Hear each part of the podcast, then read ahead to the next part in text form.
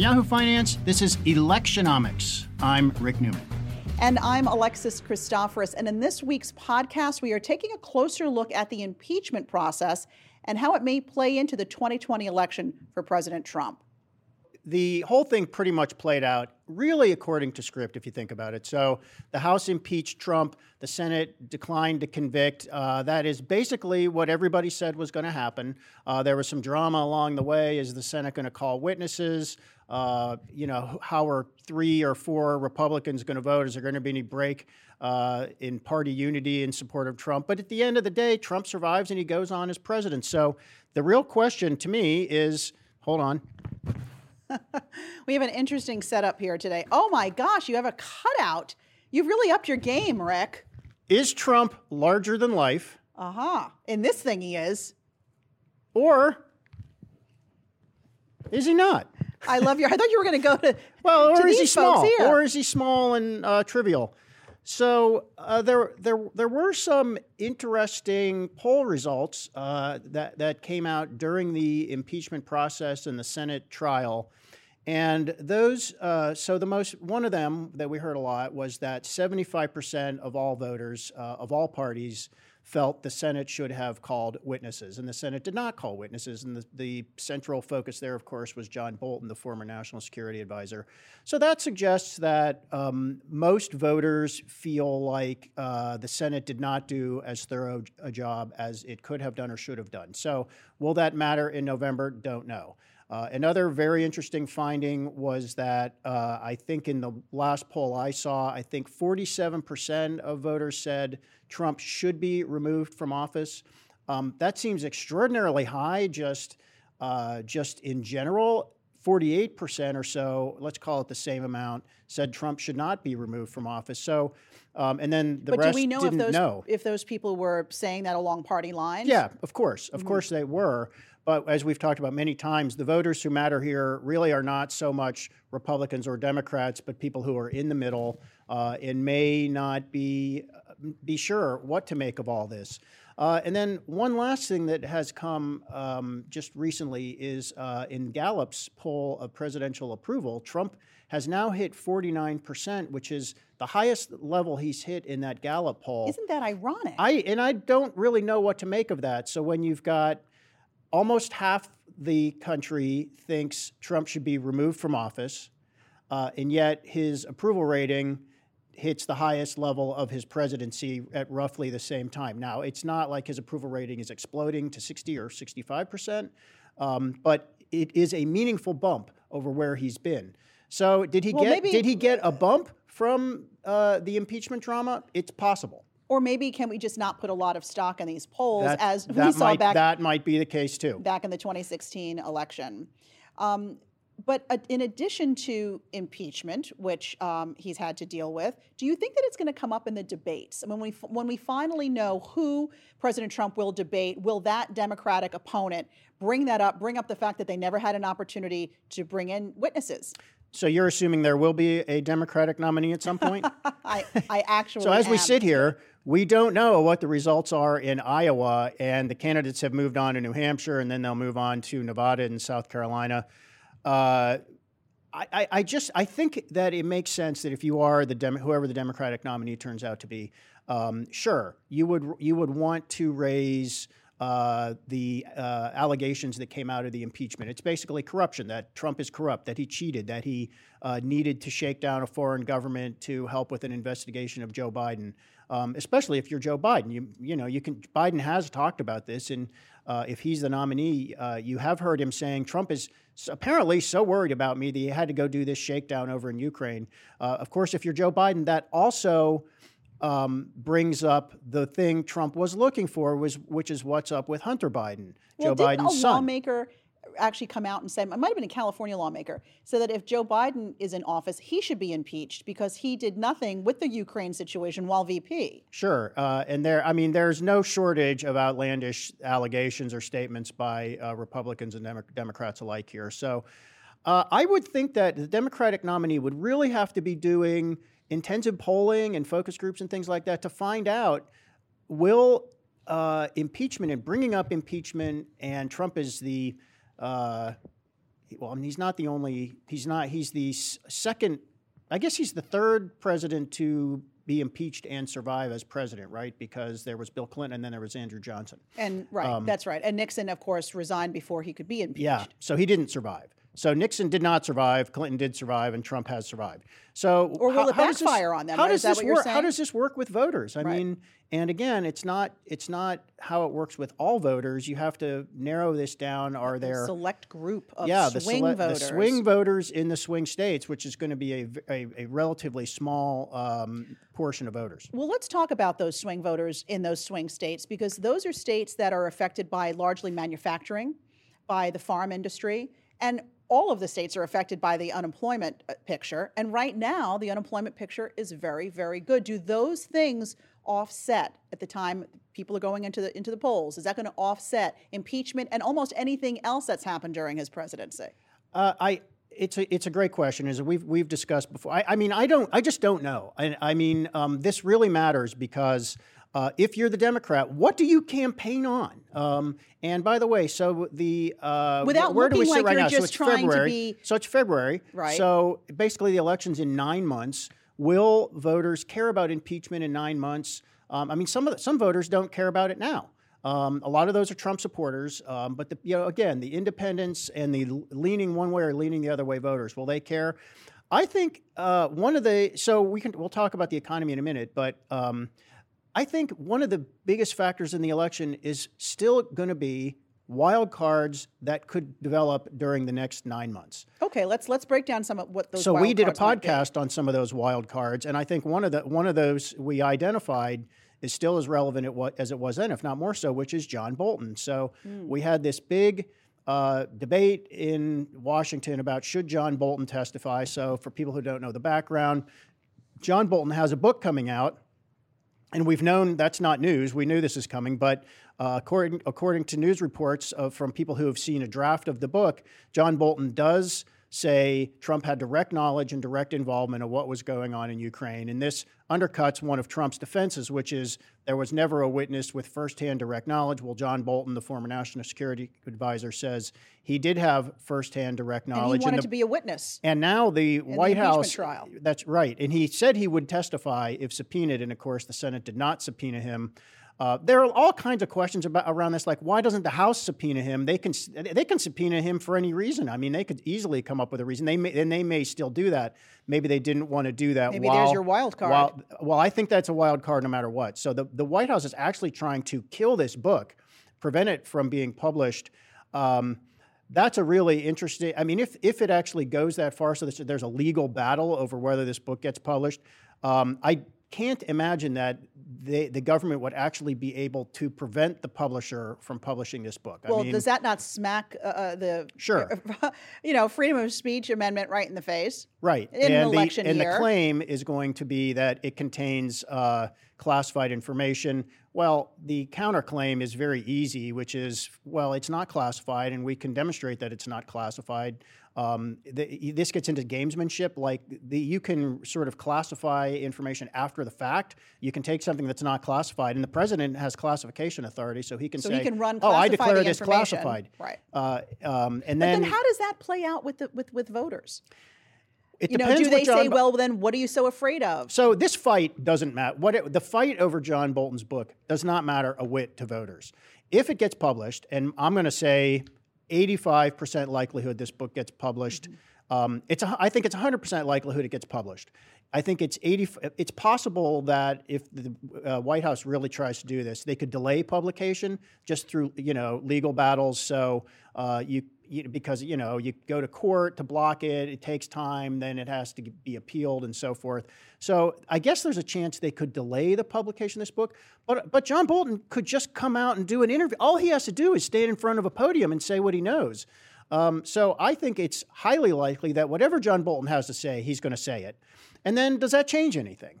Um, again, when we're talking about 2% of voters, 3% of voters, if, if John Bolton says, I think President Trump is a crook, I think that would change things because he's a conservative uh, fixture. Um, he's never done anything favorable to Democrats on purpose. And if he really came out and condemned President Trump, sure, there could be some people saying, "Wow, that sounds really authoritative from a guy who ought to know. Maybe I should think about so that." So some of those swing voters who might lean conservative and who might yes. lean Republican may actually I, lean the I other think so. Uh, then you have um, the the other problem for Democrats, which is they are always looking for some savior figure.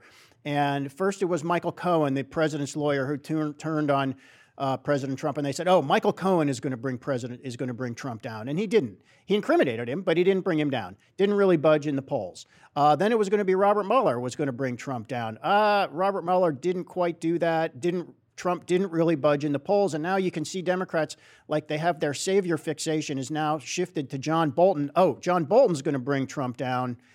I feel it's going He to be like really Michael Cohen and Robert Mueller all over again, which is he could just at the you know the final outcome with John Bolton could be he says something kind of wishy-washy that just reinforces what we already know without really punctuating it for voters. And you know, as we've discussed before, the thing that um, He Democrats just seems like a not Teflon president. I mean, we've talked about this time and time again.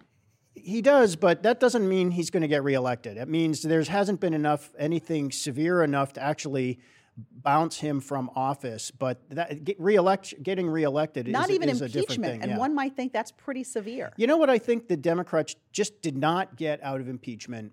Um, they never got a crystallizing moment that was a video. It has to be a video. It has to be something that Democrats can play in campaign ads and things like that. And on social media. That just in whatever intangible way really crystallizes in voters' minds that this guy is a crook. Um, I think when you, I, I went back and looked at the Nixon impeachment um, because I was interested. How did the economy? How was the economy doing anyway back during the Nixon impeachment? And could that play a fact? Have played a factor then? And could it be a playing a factor now?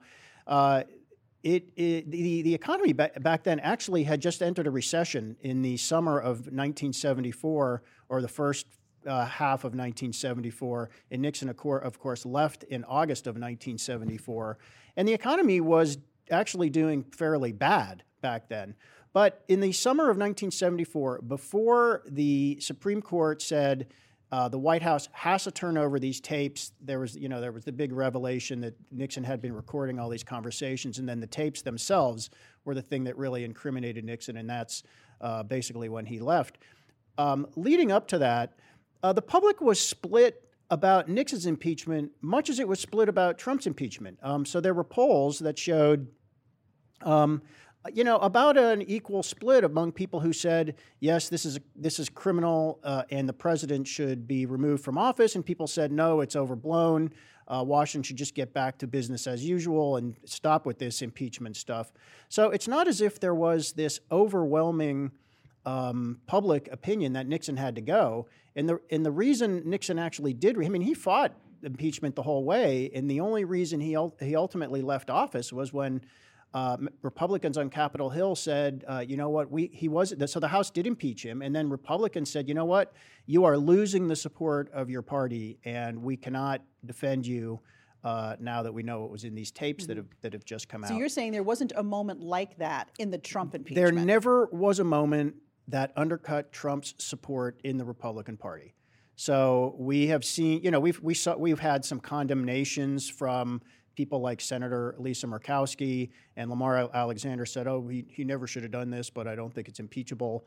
Uh, but they, they're not voting against him; they're just verbally condemning him. And when the, in the cases where they're doing that, it's almost always because I mean Lamar Alexander's uh, not running for reelection, so I guess maybe you could say he's just speaking his mind. But most of what the senators in, uh, are saying about impeachment, whether it was during the trial or afterward, uh, it just in comments to the press or, or supporters or whoever. I mean, they're saying that for their local voters.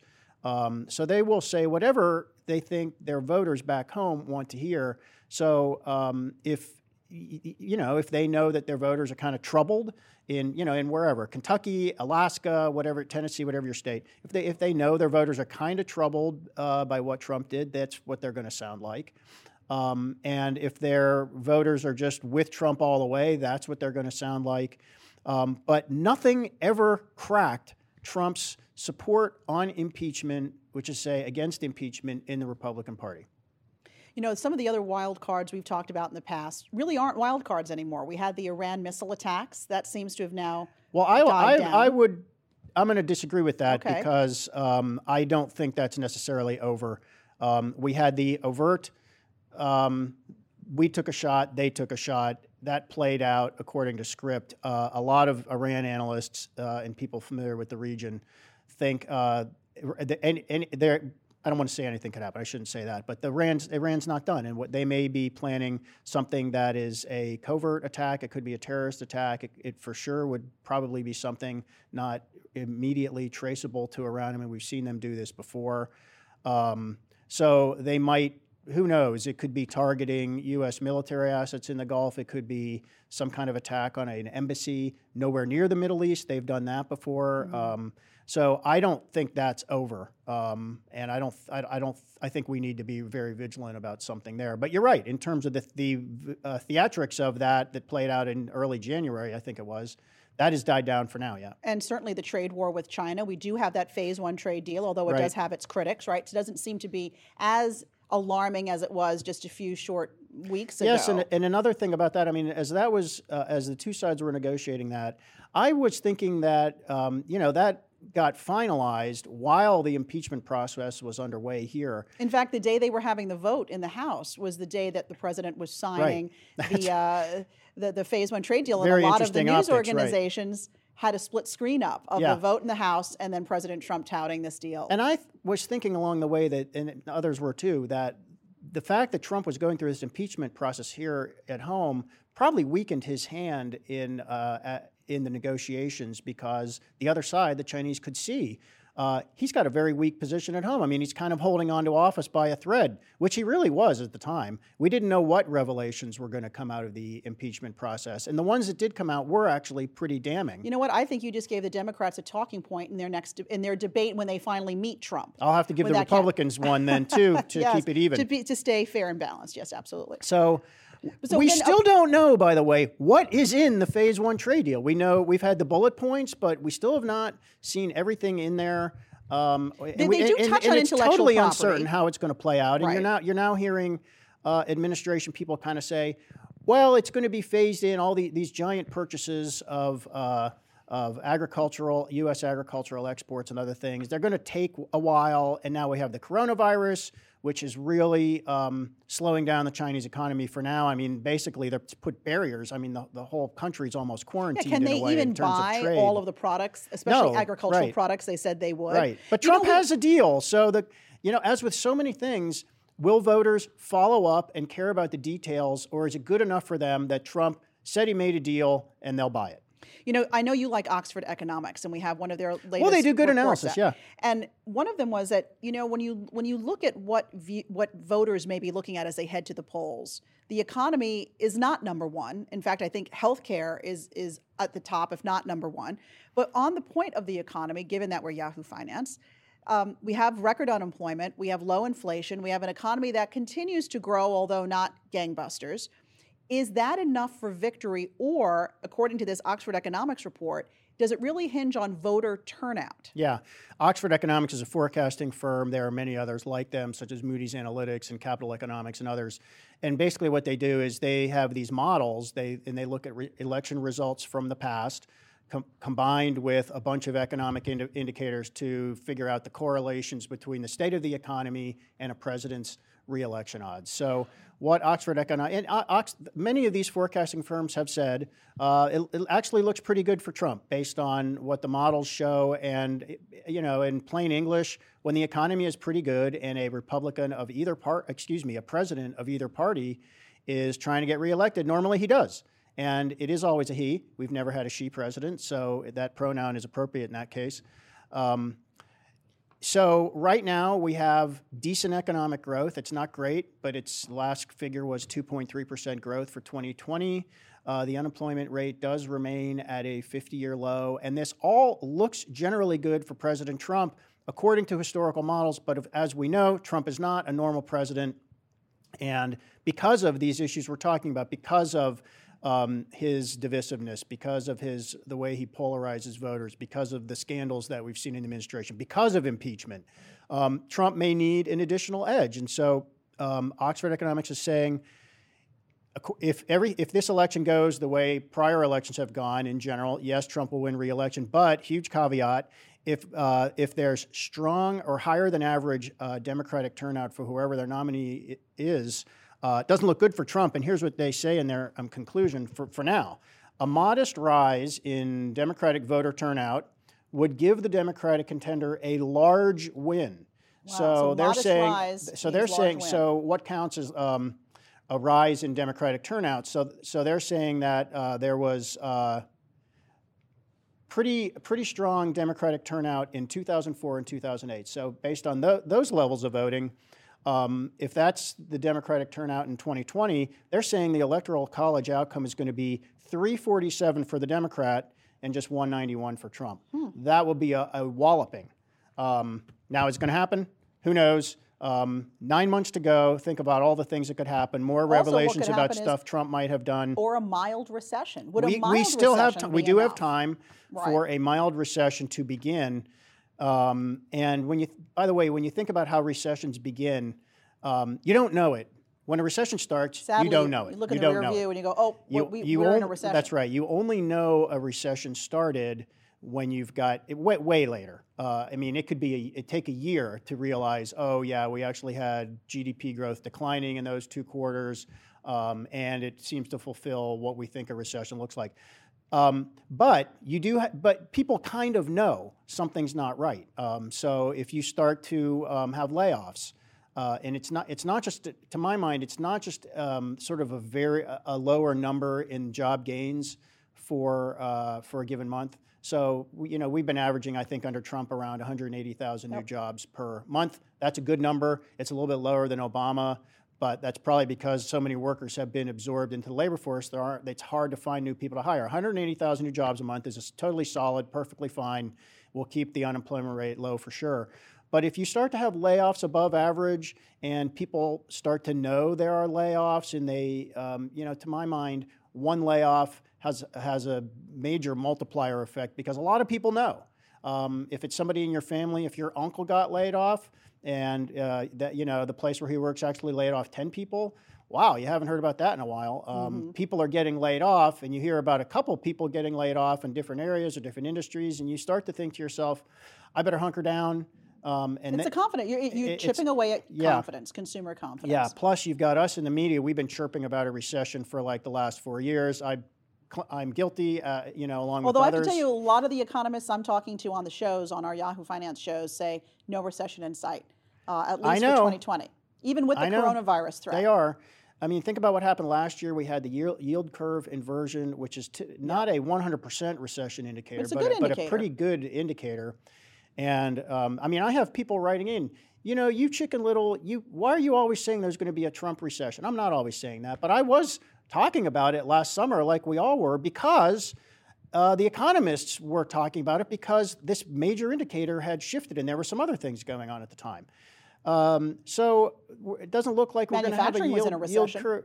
Yes, that's right. Which is a big part of sti- Trump's It still base. is actually. It so, is, it is. Um, and it's not a terrible recession. It's Right. just by it's kind of like what you would call a technical recession, which Mm-hmm. is that the data shows that it has been shrinking slightly. I mean, a lot of people working in manufacturing they feel fine. Uh, it's they're, they're not seeing layoffs. They're people are making money. They feel pretty secure in their jobs. But these things could turn. You know, it doesn't take a huge. Wouldn't take a huge turn, especially when we're only at two two point three percent economic growth. Something we didn't talk about at all is Mike Bloomberg, who's not part of these four primary. I think uh, we're going to be talking more about Mike Bloomberg. You think so? I huh? do. So he's really going to jump in here, I guess, depending on the results of these uh, early races. He's planning to jump in on Super Tuesday in March. Yeah, and that's where he's spending. So we're hearing about all this money he's spending, uh, running ads and doing and building campaign staff. We haven't seen really many of those ads here in New York, except the occasional national one.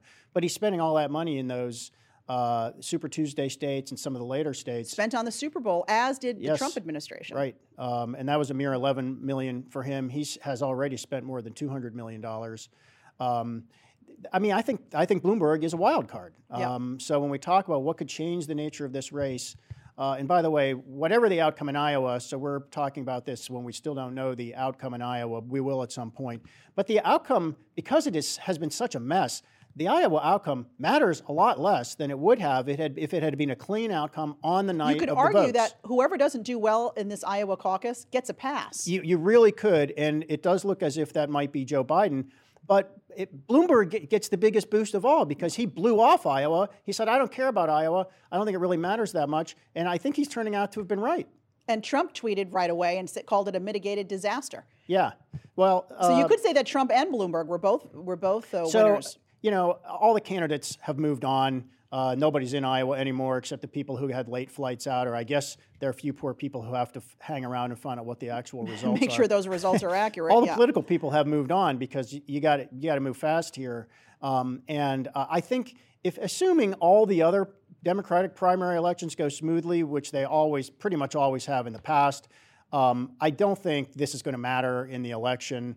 Just an embarrassing Um, It's an, splotch. The on one the way Democratic it might Party. matter, um, and this actually is important, is there's been some modest pressure on Iowa from the parties and from various political operatives to um, end this um, weird caucus system where you have to show up at 7 p.m. and then you have to spend a few hours uh, standing in one corner for your candidate, then you go and stand in another corner if your candidate doesn't hit the threshold. And by the way, everybody knows who everybody's voting for. It's no, there's no secret ballot. There's been pr- some modest pressure on Iowa to end that system and just have a regular vote.